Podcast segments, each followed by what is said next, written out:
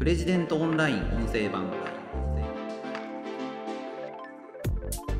誰もが自由で平等な会社もしくは誰もが自由で平等な社会というのはあり得るのかという問いにを考えたいと思います。プレジデントオンライン編集長の星野貴彦です。この番組はプレジデントオンラインの配信記事の周辺情報や解説をお届けしています。今回紹介する記事は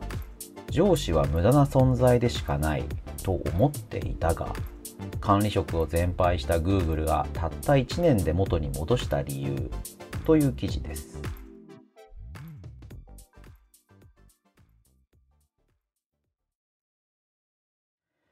こちらの記事は佐々木俊直さんの新しい本 Web3 とメタバースは人間を自由にするかという本の一部を抜粋して記事にしているものになります。記事の前書きを読みます。デジタル技術が管理職の役割にとって変わる日は来るのかジャーナリストの佐々木俊直さんは、もしそれが実現しても人は完全な自由を得ることはできないだろう。それは創業間もない Google の事例を見ても明らかだというと。自由と平等っていうのは、実は相入れない要素なんですよね。いきなり硬い話なんですけど、まあそのことが、この Google の失敗を、まあそこから導き出せる教訓なんじゃないかなと思います。ちょっとね、記事の中身紹介していきたいと思います。佐々木さんの新しい本は Web3 あの、まあ、Web3 の説明が何かっていうのは結構難しいですけれども、まあ、あの仮想通貨、ブロックチェーン、NFT、DAO、まあ、ここら辺の言葉がわかる方はもう、ああ、それ Web3 だよねというふうにわかるのかなと思います。これわかんないとね、ちょっと説明が難しいんですけども、まあ一番有名な技術はビットコインだと思います。あの、ビットコイン。あの、なんかすごく値段が上がってね、大儲けした人がたくさんいるんだ、なんていう認識を持っておられる方も多いかもしれないんですけれども、まあこれ、ブロックチェーンという、まあ中心技術を、でできているんですよね。あの、ブロックチェーンというのは、あらゆる取引が記録されている台帳というもので、この台帳というのは、あの、まあ、GAFAM、まあ、Google とか Amazon とか Facebook のようなビッグテックが独占所有しているわけではないんですね。どこか一箇所のサーバーに保存されてるというものではなくて、インターネットで相互につながった無数のコンピューターに同時に保存されています。だから、その台帳をこっそり改ざんしても、あの、分かっちゃうんですよね。インターネット全体でその台帳を保管している。これがブロックチェーンという技術ですね。まあ、だから、あの、非常にこう、まあ、民主的、平等な、そういう仕組みだった。プラットフォームが何かを決めようとして、例えば都合の悪い情報をプラットフォームが削除するなんていうことありますけれども、Web3 のブロックチェーンという技術の中では、何か特定の人が都合が悪いから削除するっていうことはできないですね。ビットコインはそれを、まあ、お金のような取引に転じたもので、まあ、お金っていうのはね、普通中央銀行が通貨を発行してやるものですけれども、まあ、中央銀行の考え方で、いくらでも、まあ、通貨を増やしたり、減らしたり、もしくは今までの円は古いものだから使えませんというふうに宣言したりなんてことができますよね。ビットコイン、ブロックチェーンと仕組みを使ってるんでそういうのはできないと。誰かが決まりを決めようとしてもそれできないんだというそういう仕組みなんですね。まあこれをですね、会社組織に当てはめると、まあ、DAO、自立分散組織っていうふうに言われますけれども、まあそういう仕組みにもできるよと。あの、メンバーによる自主的な運営で、誰か代表とか社長とかリーダーとか、そういうものがなくても組織がうまく回る。まあそれが DAO なんだというふうに言われます。で、まあそういうのはね、すごく理想的、なんかいいことばっかりじゃないかって言われて、まあ今 Web3 ってのはすごいブームになってるんですけれども、他方でね、あの、曲がり角に来てるのかなという認識もあると思います。最近だとね、あの、暗号資産仮想通貨の発行所が合図で破綻したりとか、あの、まあ、ビットコインの相場もね、乱高下していますね。まあ、そういうので、まあ、本当に Web3 が世の中変えてくれるのか、なんか本当なのかなっていうふうな、まあ、それに答えるというのはこの佐々木さんの本だと思うので、ぜひね、あの、本をご覧いただけると良いかなと思うんですけども、まあ、ここで紹介されているのは、まあ、一つ、そういうフラット組織、上司とか管理職がいない組織という方が、なんかいいじゃないかというので、Google が昔やったことがあるという話が紹介されているんですよね。2001年、Google が創業からわずか3年頃、まあ、社員数はもう数百人になっていたということです。でそこにですね、中途入社してきたウェイン・ロージングという幹部が、Google の管理職の働きに不満を感じて、開発部門の管理職を全廃して組織をフラットにしようという提案をしたんですね。Google 創業者のラリー・ペイジとセルゲイ・ブリンは、まあ、会社員の経験がね、二人ともなかったということもあって、まあそういう大学のような緩やかなフラットな体制いいじゃないかということで、まあ、導入したと。まあそれは具体的にはこういう組織形態です。優秀なエンジニアたちがプロジェクトに取り組み、そのプロジェクトが完了したら次のプロジェクトを好きに選ぶ。経営陣がプロジェクトの進捗を知りたかった管理職など、間に挟まず、直接エンジニアに尋ねる。でこれがですね、まあ、他にもホロクラシーとか、ティール組織とか、まあそういうふうに言われているフラット型組織のあり方ですよね。まあエンジニアが仕事を勝手に選ぶ。その仕事がどれだけ進んでるかというのはそのエンジニアに聞けばいい。で、次のプロジェクト、他のプロジェクトというのも、まあ、どんどんどんどんそのエンジニア組織から提案されてくるということですね。まあ、大学の研究なんかにね、似てますよね。何を研究するかっていうのは、まあ、個々の研究員に任されていますよね。ただ、この時に、そのウィリアム・キャンベルさんっていう人が Google にやってきて、いや、この組織はうまくいってないよと。管理職を置くべきだというふうに、Google 創業者ラリー・ペイジに言ったそうなんですね。ペイジは、せっかく管理職を全廃したばかりで、それに満足していたので、どうして管理職を戻す必要があるのかと、かなり議論した。で、じゃあエンジニアに直接聞いてみようということになって、エンジニアの一人に管理職が欲しいかと聞いたそうなんですね。そうすると、管理職が欲しい。何かを学ばせてくれる人や議論に決着をつけてくれる人が必要なんだ。で、他のエンジニアに聞いても同じことを言う。別のエンジニアに聞いてもやはり同じことを言う。結局、Google は2002年になって管理職を元に戻しました。人間は誰もが創造性を高めて素晴らしくクリエイティブな仕事をできるわけではない。優秀な人もいれば仕事ができない人もいる。やる気のある人もいれば意欲などかけらもない人もいる。しかし、だからといって、そういう人たちを放置してもいいわけではないし、そのような人たちとも仲間として一緒に仕事をしていく必要がある。だから管理職が必要なんだ。という話ですね。まあ結構ね、ここにはいろんな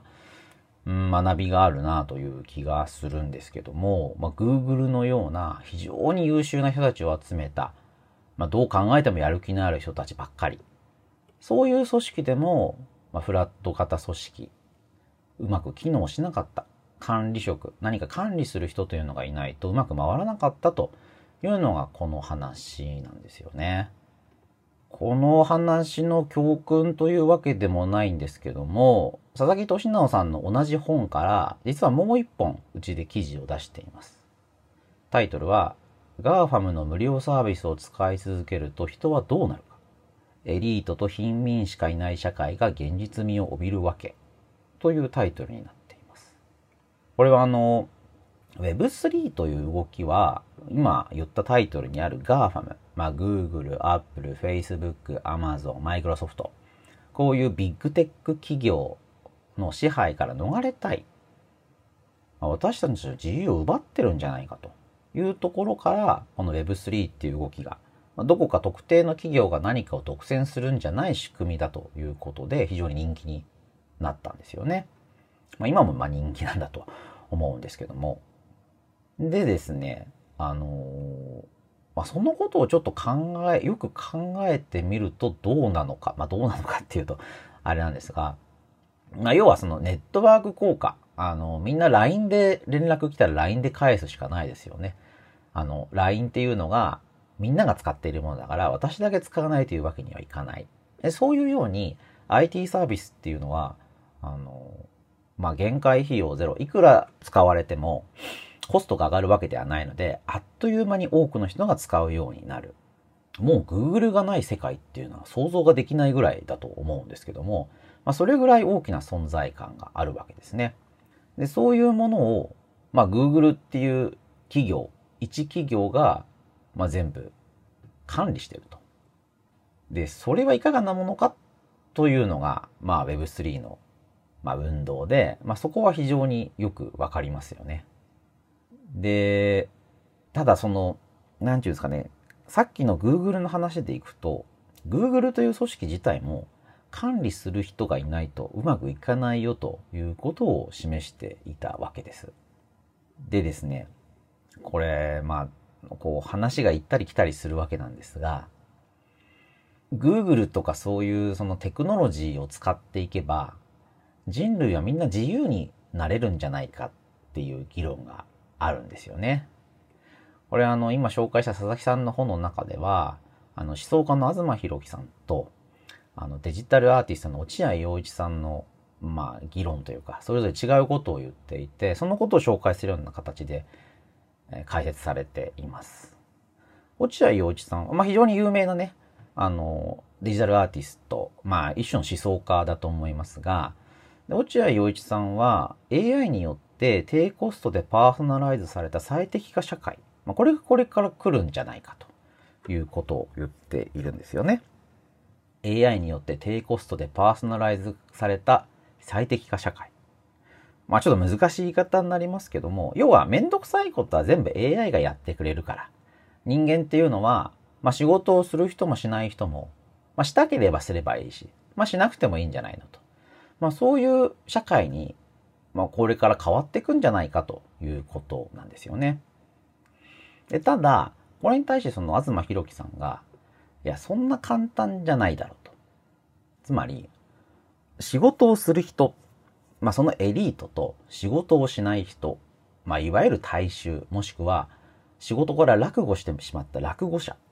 その二つに世の中が分けられてしまうような、まあそうなんじゃないのというふうに言ってるわけです。うん、だこの話はさっきの Google の話に引きつけると、あの、まあ、仕事をする人しない人に分かれて、まあ、自由で平等な社会、これが AI が実現してくれるんじゃないのというのは、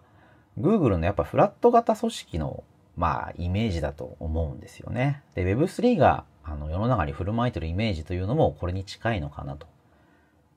で、ただですね、そんな簡単じゃないだろうと思うわけです。まあ、そうなった方が僕もいいなと思うんですけど、現実それをやってみたらそうじゃない。Google の社員みたいな優秀な人たちでも、まあ、管理職の人に管理してほしいというふうに思うわけなんですよね。人間にはそういう二つの側面があるので、おそらく、まあ仕事をする人しない人というか、あることについては誰かが管理する。それに対して管理される人たちがいるっていう二層構造というのは、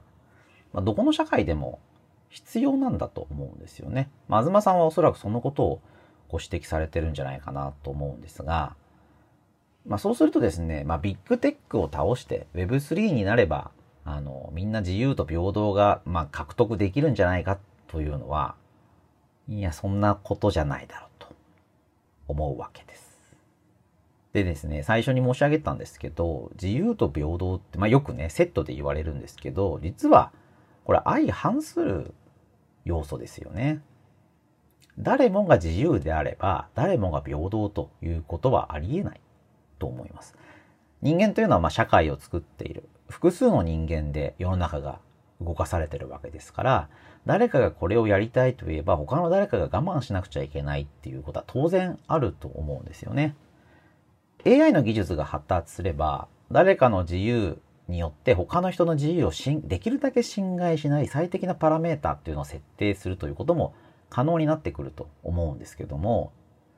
じゃあそのパラメータ誰が設定するのというのが根本問題としてあるんだと思います。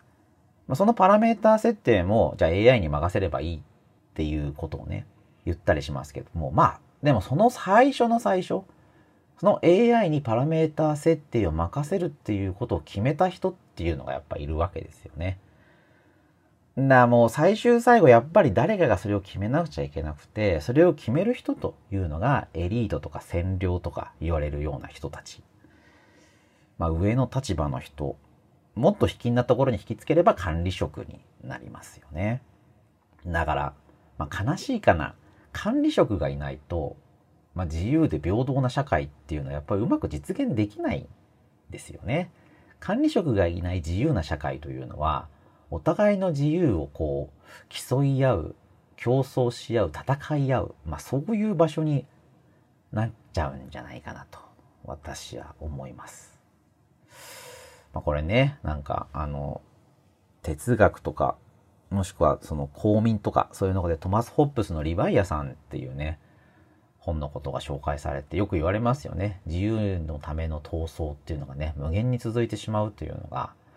リヴァイアさん的な世の中の捉え方ですけども、まあやっぱね、どこかにそういうのを調停する管理職っていうのが必要だと思いますし、Web3 っていう技術があれば、そういうものは必要なくなるんだというのは、いや、ちょっと僕も違うんじゃないかなと思いますよね。佐々木さんの本はね、結構 Web3 とメタバースについて、その面白さ、良さというのも紹介しつつ、いや、そんなに物事簡単なんじゃないんじゃないかという部分についても、佐々木さんは、あの、ずっと IT 技術についてウォッチし続けられているので、歴史的経緯を踏まえながらそういう部分を考察されていて、非常に面白い本だなというふうに思います。まあね、この上司問題から Web3 人間社会みたいな大きな話まで、かなり視野の深い、示唆の深い、そういう本なので、ぜひご覧いただければと思います。ということで今回は上司は無駄な存在でしかないと思っていたが管理職を全廃した Google がたった1年で元に戻した理由という記事を紹介しました。それではまた次回お会いしましょう。プレジデントオンライン編集長の星野貴彦でした。